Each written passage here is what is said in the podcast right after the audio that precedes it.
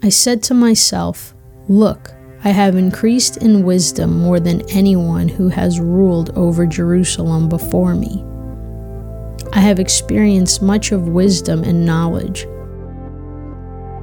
Then I applied myself to the understanding of wisdom and also of madness and folly. But I learned that this too is a chasing after the wind. For with much wisdom comes much sorrow, and the more knowledge, the more grief.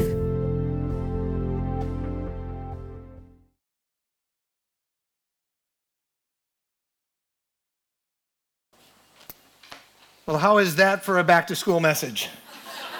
huh? Uh, a little bit of a downer, but we are in Ecclesiastes after all.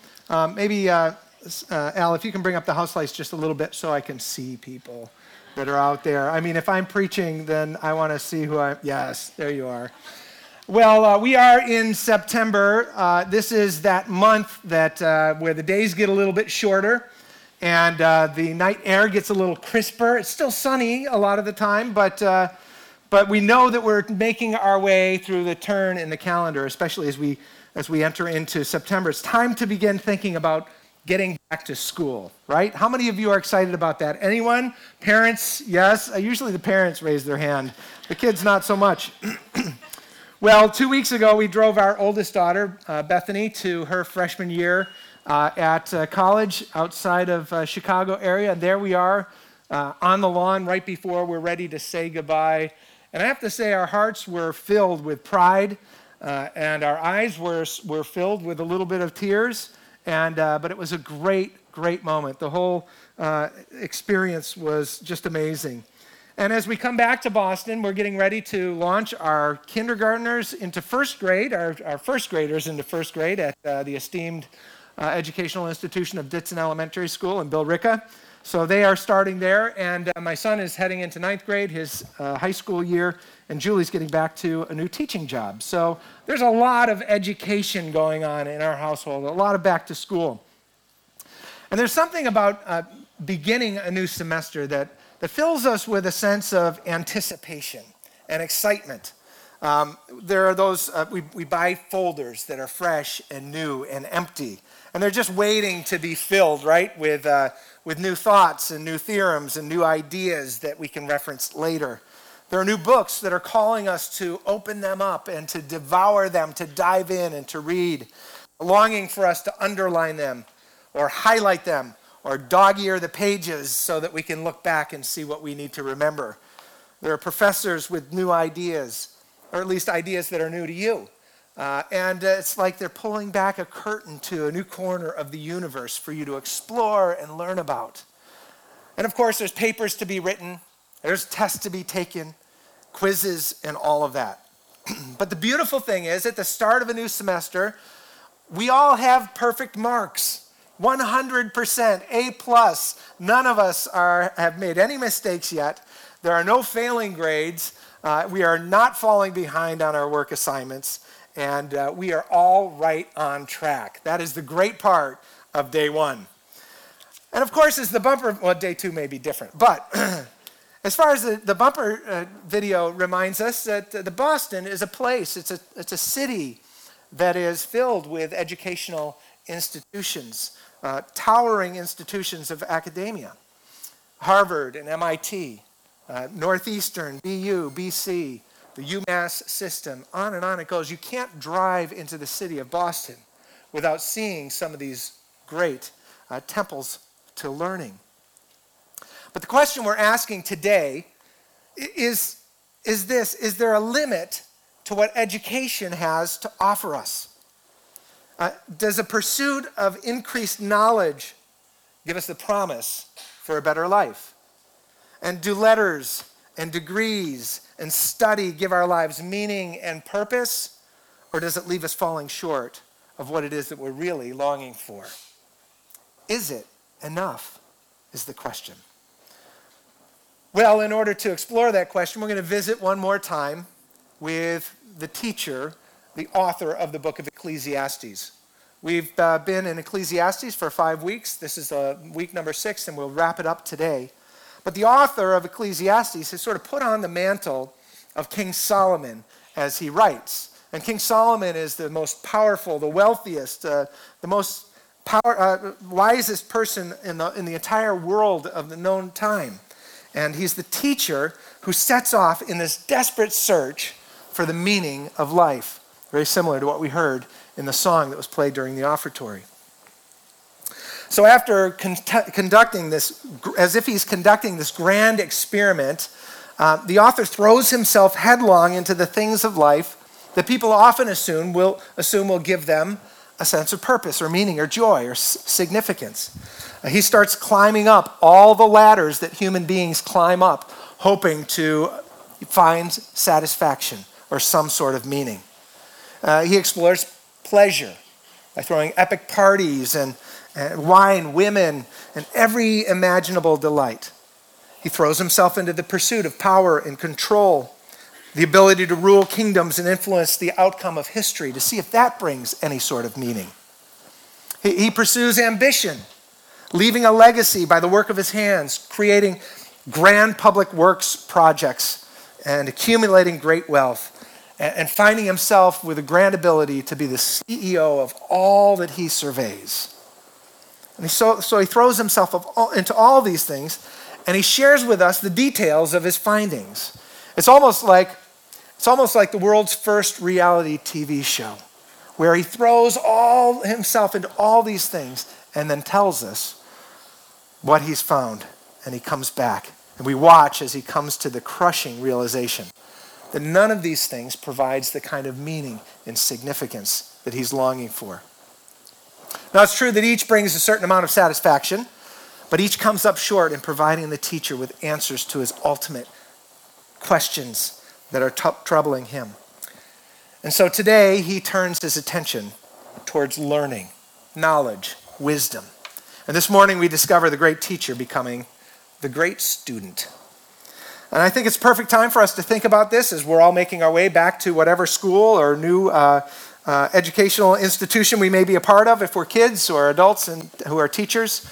Uh, he dives right in with Ecclesiastes chapter 1, verse 12. And here's what he says I, the teacher, was king over Israel in Jerusalem. I applied my mind to study and to explore by wisdom all that is done under the heavens. He repeats himself in Ecclesiastes chapter 7, verse 25. He said, But I devoted myself. I devoted myself to knowledge and study. I was determined to find wisdom and the answers to all of my questions. Now, I can only imagine what it must have been like for this teacher, for King Solomon, to throw himself into an education uh, moment. Now, most of uh, your early learning in uh, graduate in, in uh, undergrad takes place at a university or some sort of institution where they have gathered all the resources and you come to them. And so you have to make your way through, you know, the, the, uh, the catalog to try to figure out what courses to take. You have to slog through the line at the registrar's office, or you do it online nowadays, I suppose. Uh, your first classes are always in grand lecture halls with a couple of hundred of your closest friends, with a, with a lecturer or the professor, maybe professor, down in the front uh, teaching. You can almost see him. Everybody's elbow to elbow with their laptops open. And if you want to have one on one sort of tutoring or instruction, uh, it's not likely to be the professor. It's likely that you're going to get a TA who is in a grad program who's looking to pick up a few extra bucks. And so the idea of ever actually sitting down face to face with the person who is leading the lecture is fairly remote. Maybe you get that later in your course of study. But imagine what it must have been like for Solomon. All the best and the brightest minds on the planet coming to him, living in his estate if he wanted them to, sitting with him privately in his living room or his study giving him one on one teaching and tutelage, and maybe being there for weeks or months as he just sat under their instruction. Now, think of your favorite professors or the people that you'd like to gather and invite to your house to live with you if you had like two years off or three years off. And they could just sit and teach you about all the things that the world has to offer. What an amazing opportunity that would be. Think about the world of secrets that must have been opened up to the king in these sittings. Imagine the moments of, of epiphany, those great moments of transformational aha experiences when his mind is blown and he starts to understand the world in whole new ways. And he wrestles through concepts and he works his way through the knowledge that's being presented to him. As Bethany prepared to make her way to school, uh, she's going to my alma mater as well. So I was finding myself feeling rather nostalgic for all the experiences that I had there too. And I started to remember particular professors, certain lectures, uh, particular books that I read throughout my four years there that were very meaningful to me. And so I took her out to breakfast one morning and then brought her back to my library, and we made my way, made our way through my the stacks uh, of books and at one at a time, I pulled out a book that was very meaningful to my growth and formation of understanding back in those years. And one by one, I told, told her what they meant to me. And I gave her about six or eight books that she's taken to school. And each one of them represents, uh, represents some of them were, were friends of mine, you know, friends who are affirming what I believe to be true about the world. Other books or authors were contenders that I had to wrestle with uh, sometimes push back against, sometimes try to figure out how what they are providing fits into my own understanding of the world. And each one of those books and authors represents uh, people who sit around uh, the table of, in the council of my mind that still inform me and speak to me as I make my way through life and learning, even now, learning about the world and learning about myself. And I imagine great moments of discovery for the teacher during his time of learning, too. Maybe you've had those experiences. Maybe you love to launch into learning with a ravenous appetite. But the teacher has, has a different agenda to his learning. Remember, the teacher isn't off on an academic quest that would prepare him for, for his career. He, he wasn't off on a, a curious desire to learn more about the world that he lives in. Ultimately, the teacher is in the midst of this existential crisis where he's on a frantic search for life's meaning and he's uncovering every stone imaginable. He's climbing every ladder he can to see what's at the top. And so ultimately, he's wondering Does my life matter for anything? And can my pursuit of knowledge and wisdom lead me to ultimate answers? Now, finally, after an exhaustive course of study, he makes an observation. Here's what he says What a heavy burden God has laid on mankind. I have seen all the things that are done under the sun. All of them are meaningless, a chasing after the wind.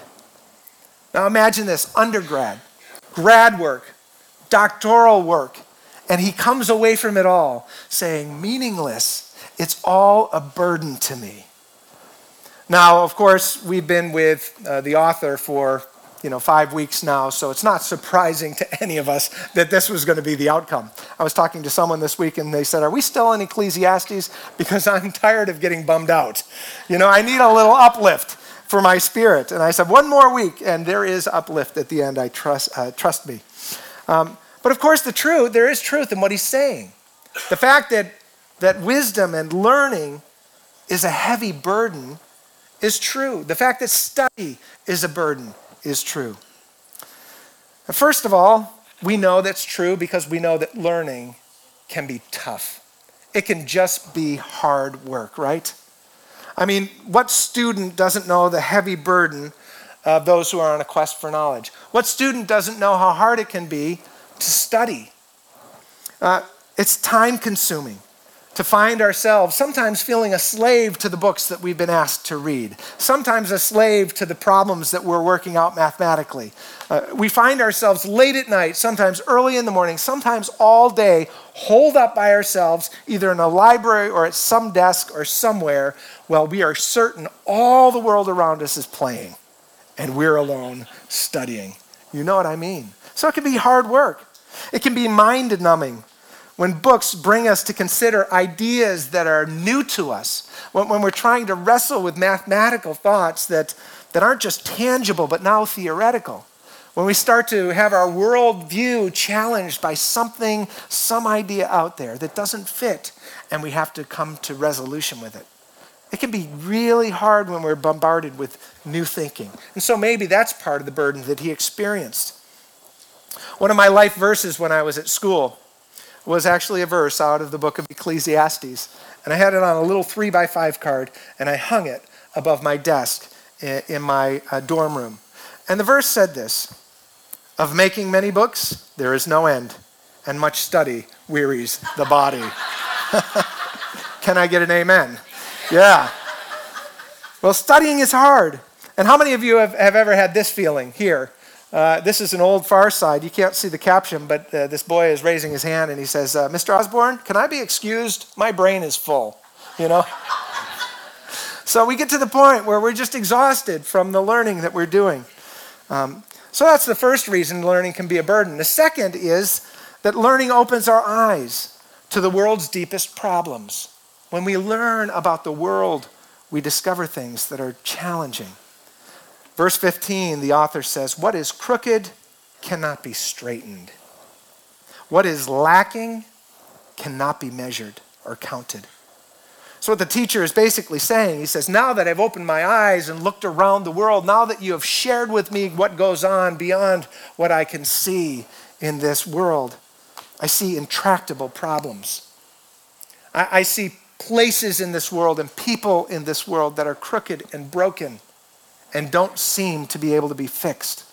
I see crime and I see movements of people, revolution and change. I see sickness and famine. I see all of the desperate nature of this world as broken as it is. And there's nothing I can do to solve those massive, intractable, intractable problems. He goes on to say, What is lacking cannot be counted. That refers to the fact that we, have res- we are resource short, and there are people who are longing for food and water and employment and meaningful work and love and all of it. But, but what they're lacking is so great we can't even count it. We feel that way right now about Houston, the overwhelming floods. Do we have the resources? Who does to solve the problems that they're facing? Of course, we're throwing ourselves into that and seeking to make a difference. But we know the reality. We live in this information age, right? Where knowledge comes to us, information comes to us. Uh, we don't even have to leave our house and we see the world and its intractable problems right before us 24 7 on a screen, right at our fingertips at our computer. So it's easy to come to know things, but it's difficult to know what to do with that knowledge. The more we learn of the problems, the, the more we realize solutions are hard to come by. Verse 18, he says, For with much wisdom comes much sorrow. The more knowledge, the more grief. And so the pursuit of knowledge opens our eyes to the massive problems in this world. Thirdly, and most critically, I think, for our angst ridden author, teacher, is that a pursuit of knowledge can remind you how small you are. The pursuit of knowledge can be a reminder of how small you are in this universe.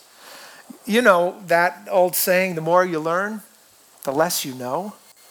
Uh, that's just the, the, reality. The more knowledge you accumulate, the more vast your understanding is of the vastness of the universe and all of its complexity, the more of a speck you feel like on a small circle planet hurling through the universe.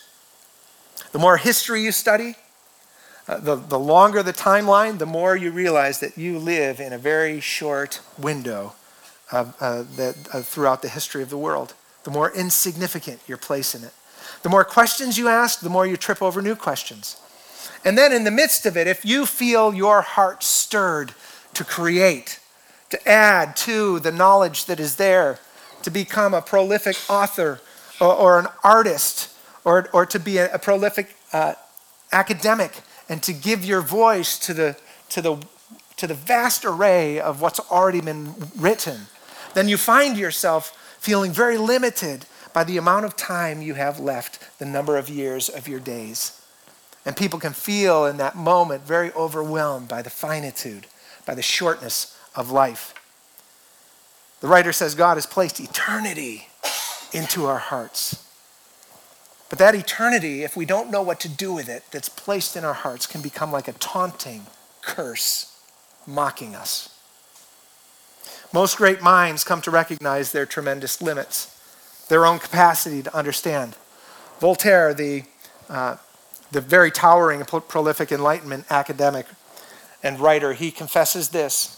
He says, The more I read, the more I, the more I acquire, the more certain I am that I know nothing. That's Voltaire. And of course, then, Sir Isaac Newton, arguably the most influential scientist of all time, he says this He says, I don't know what I may appear to the world, but to myself, I only seem to be a boy playing on the seashore, seashore and diverting myself now and then and finding a smoother pebble or a prettier shell than ordinary, whilst the great ocean of truth lay all undiscovered before me. This is Sir Isaac Newton. What hope do the rest of us have? I mean, those pebbles and that shell, that shell was like the law of gravity that he discovered. Like that's his, that's his shell. And the, pebble is like uh, all, all the theorems that underlie our systems of the physical world, uh, physics.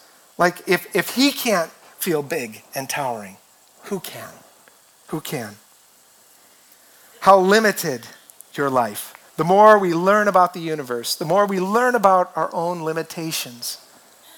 And I believe it is this aspect of the weight and the burden of learning that weighed heavily and begins to pick at the sage's deepest anxiety about all of his searching. I think this is what gets to him. Because his greatest fear throughout the entire work, throughout the entire book, is that he will die and nothing will come of his existence. He is so afraid that his life will be lived and wasted and not make a difference. He fears that life is short, that we're like what? A puff of smoke, like dust in the wind. And here he is discovering that pleasure is just fleeting. And his ability to control is very limited and doesn't matter in the end. And that his ambition is futile, and that now his search for knowledge will ultimately lead him nowhere. And now get this as if it's not a downer enough he's about to take a turn. As if to put a fine point on all of it. At the very end of the book, all the way in chapter 12, he offers this beautifully written and masterfully imagined vision of what is in store for every human being who lives old enough to experience it. It's this haunting picture of a man at the end of his life. It, it, it's a it's found in Ecclesiastes uh, 12, verses 1 through 7, and it is as grim and anxiety producing a picture that you can imagine of the aging process of life. Are you ready? Here we go. I want you to see it because I want you to viscerally experience what it is that is at the heart of this author's anxiety. He said, The sun and the light and the moon and the stars grow dark and here he's referring, the light is a reference to mental vitality. And he says, You and I have creativity, and we have memory, and we have wit, and we have, uh, we have sharp minds. And the teacher says, as the aging process goes, the brightness of that light will begin to dim. Our memories will begin to fade. Our, our wit will begin to, to slow down. Our, our ability to, to be quick with an answer and a response will go away. And all of a sudden, we'll find ourselves uh, not being able, able, to find our keys. Where did we put them? Uh, we need beepers on them so that we can find them with an app. And we start taking this, this herbal supplement to increase our, our memory, but we can't even remember what it's called or where we put it last. And all of this, the light will start to dim. Then he says, when the keepers of the house tremble, the keepers of the house are the hands and the arms that take care of things around the rooms. And as old age comes, they begin to tremble and shake, and the fingers are not quite as agile as they used to be. It's hard to button and it's hard to buckle, and all the things uh, that, that fall away. And the strong men stoop. It's referring to our legs, the strong men begin to get weakened, and our back, the strong man begins to bend and bow. When the grinders cease because they are few. That's in the Bible. Can I just say that? When the grinders cease, we know what he's talking about here. He's talking about our, our teeth when they begin to fall out. Now, dental health has come a long way since then, and we can hang on to most of them longer than we used to be able to. And those looking through the windows grow dim. It's a re- reference to fading eyesight, cataracts, loss of vision. How many of you have those magnifiers lying all over your house? You know, you buy them by the score. When the doors of the street are closed and the sound of grinding fades, this is when the doors of the street are actually your lips. The street is your teeth. When the door gets closed because there's no more teeth in your mouth, your mouth gets pursed and the grinding ceases.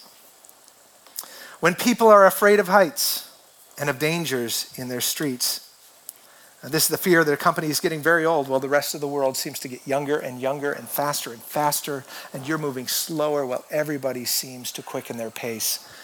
And you're afraid to drive on the highway and you're afraid to walk in large crowds, and so you start to keep it home more often. And then this when the almond tree blossoms. Guess what color the almond blossoms are? White. When your hair turns white and it eventually falls away, you know, the reality for all of us someday. Uh, I've noticed that a lot of people take longer to go white than they used to. what is going on? We'll leave it at that.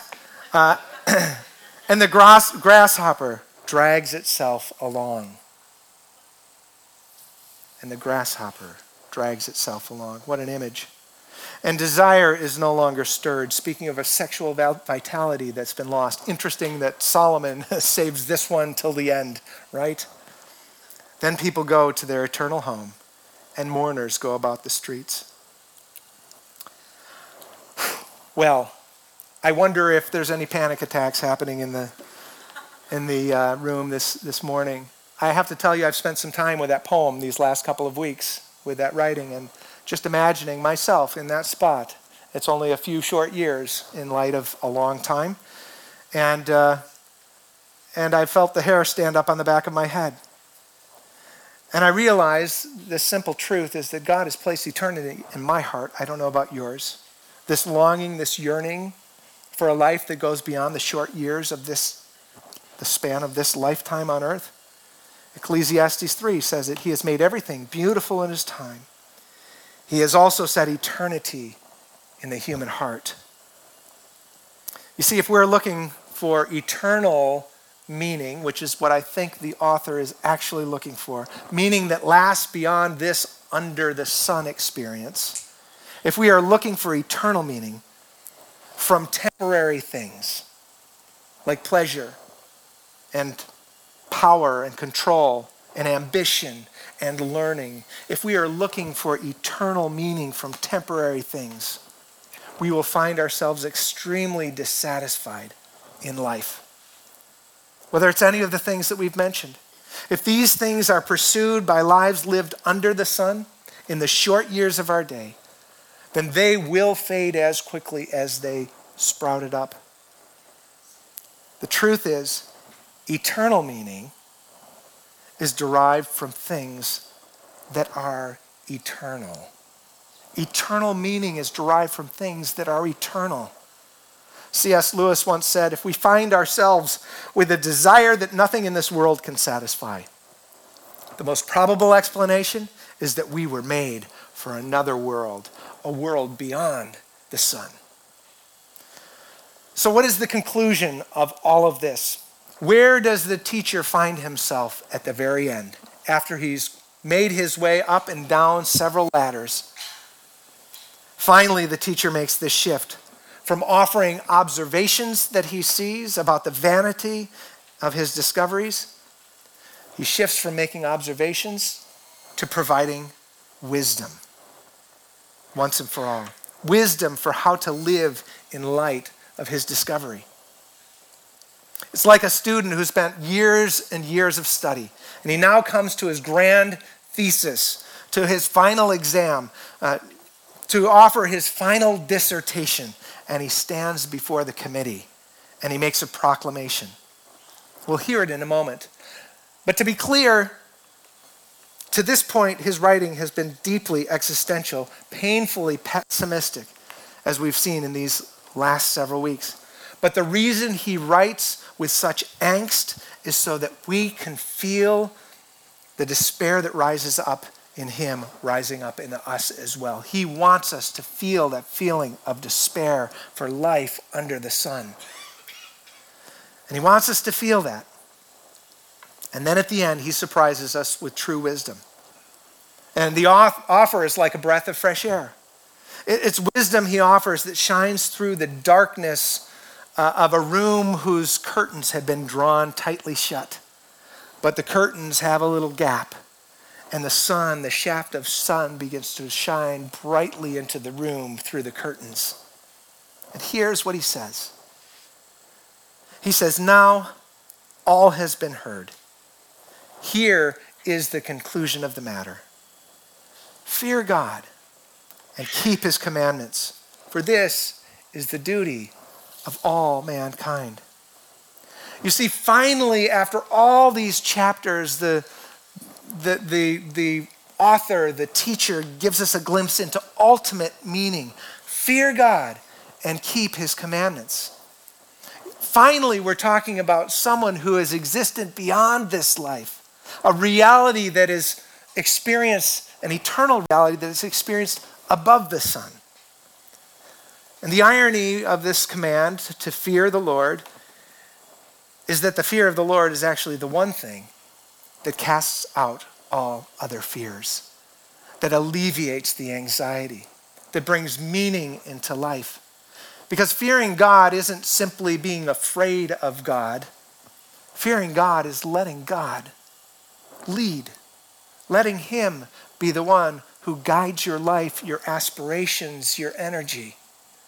Letting Him be the one who takes over and comes alongside and teaches you how to really live in this life.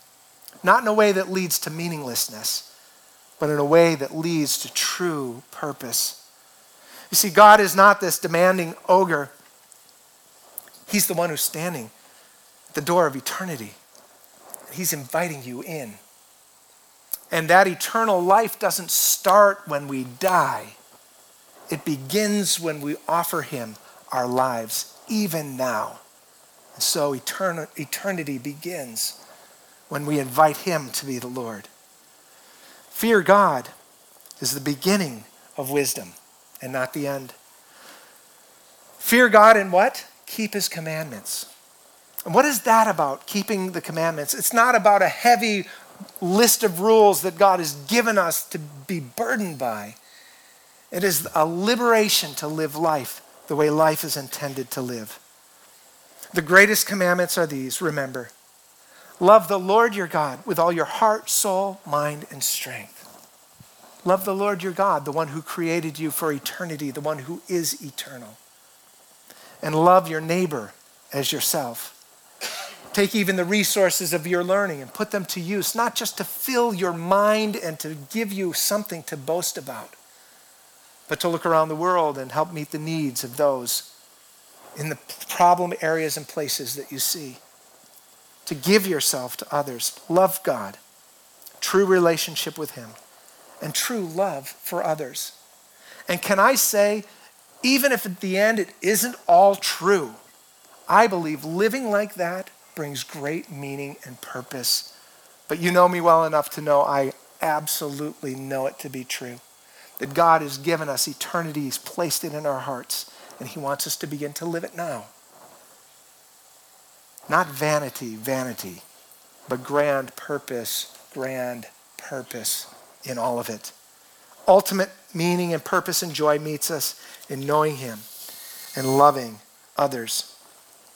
And what happens? Our anxieties and fears are dispelled. It doesn't mean that life is perfect and smooth and easy and that death isn't hard at the end, but it means we no longer need fear death.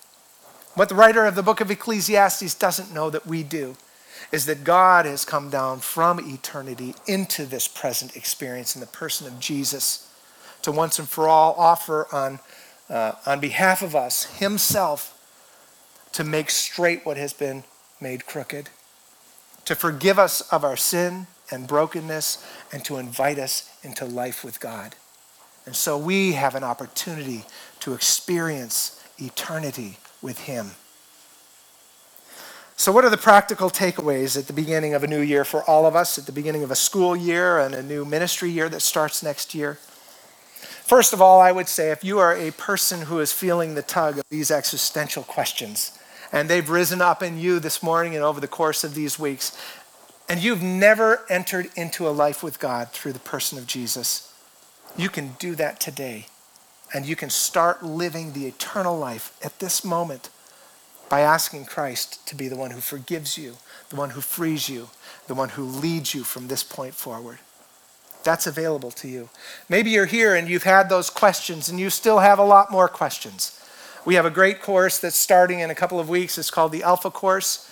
It's a, it's a place where you can bring all your angst, all your uh, existential questions, all your frustrations about organized religion and Christianity and all of that, and just come and air those things out and listen as, uh, as we do have a presentation of, uh, of the Christian faith there as well. So we have great conversation. I'd encourage you to join us there if you have deeper questions and in search of deeper answers. If you're a follower of God, you've come uh, through faith in Christ into a relationship with Him, then my encouragement is continue to gather with us on Sunday morning. Continue to find yourself in community with others. Because what happens when we get together is, is when we see each other putting our ladder against the wrong wall, we can tap and say, hey, come on. You're walking up the wrong rungs. Let's make sure that God is at the heart of our searching.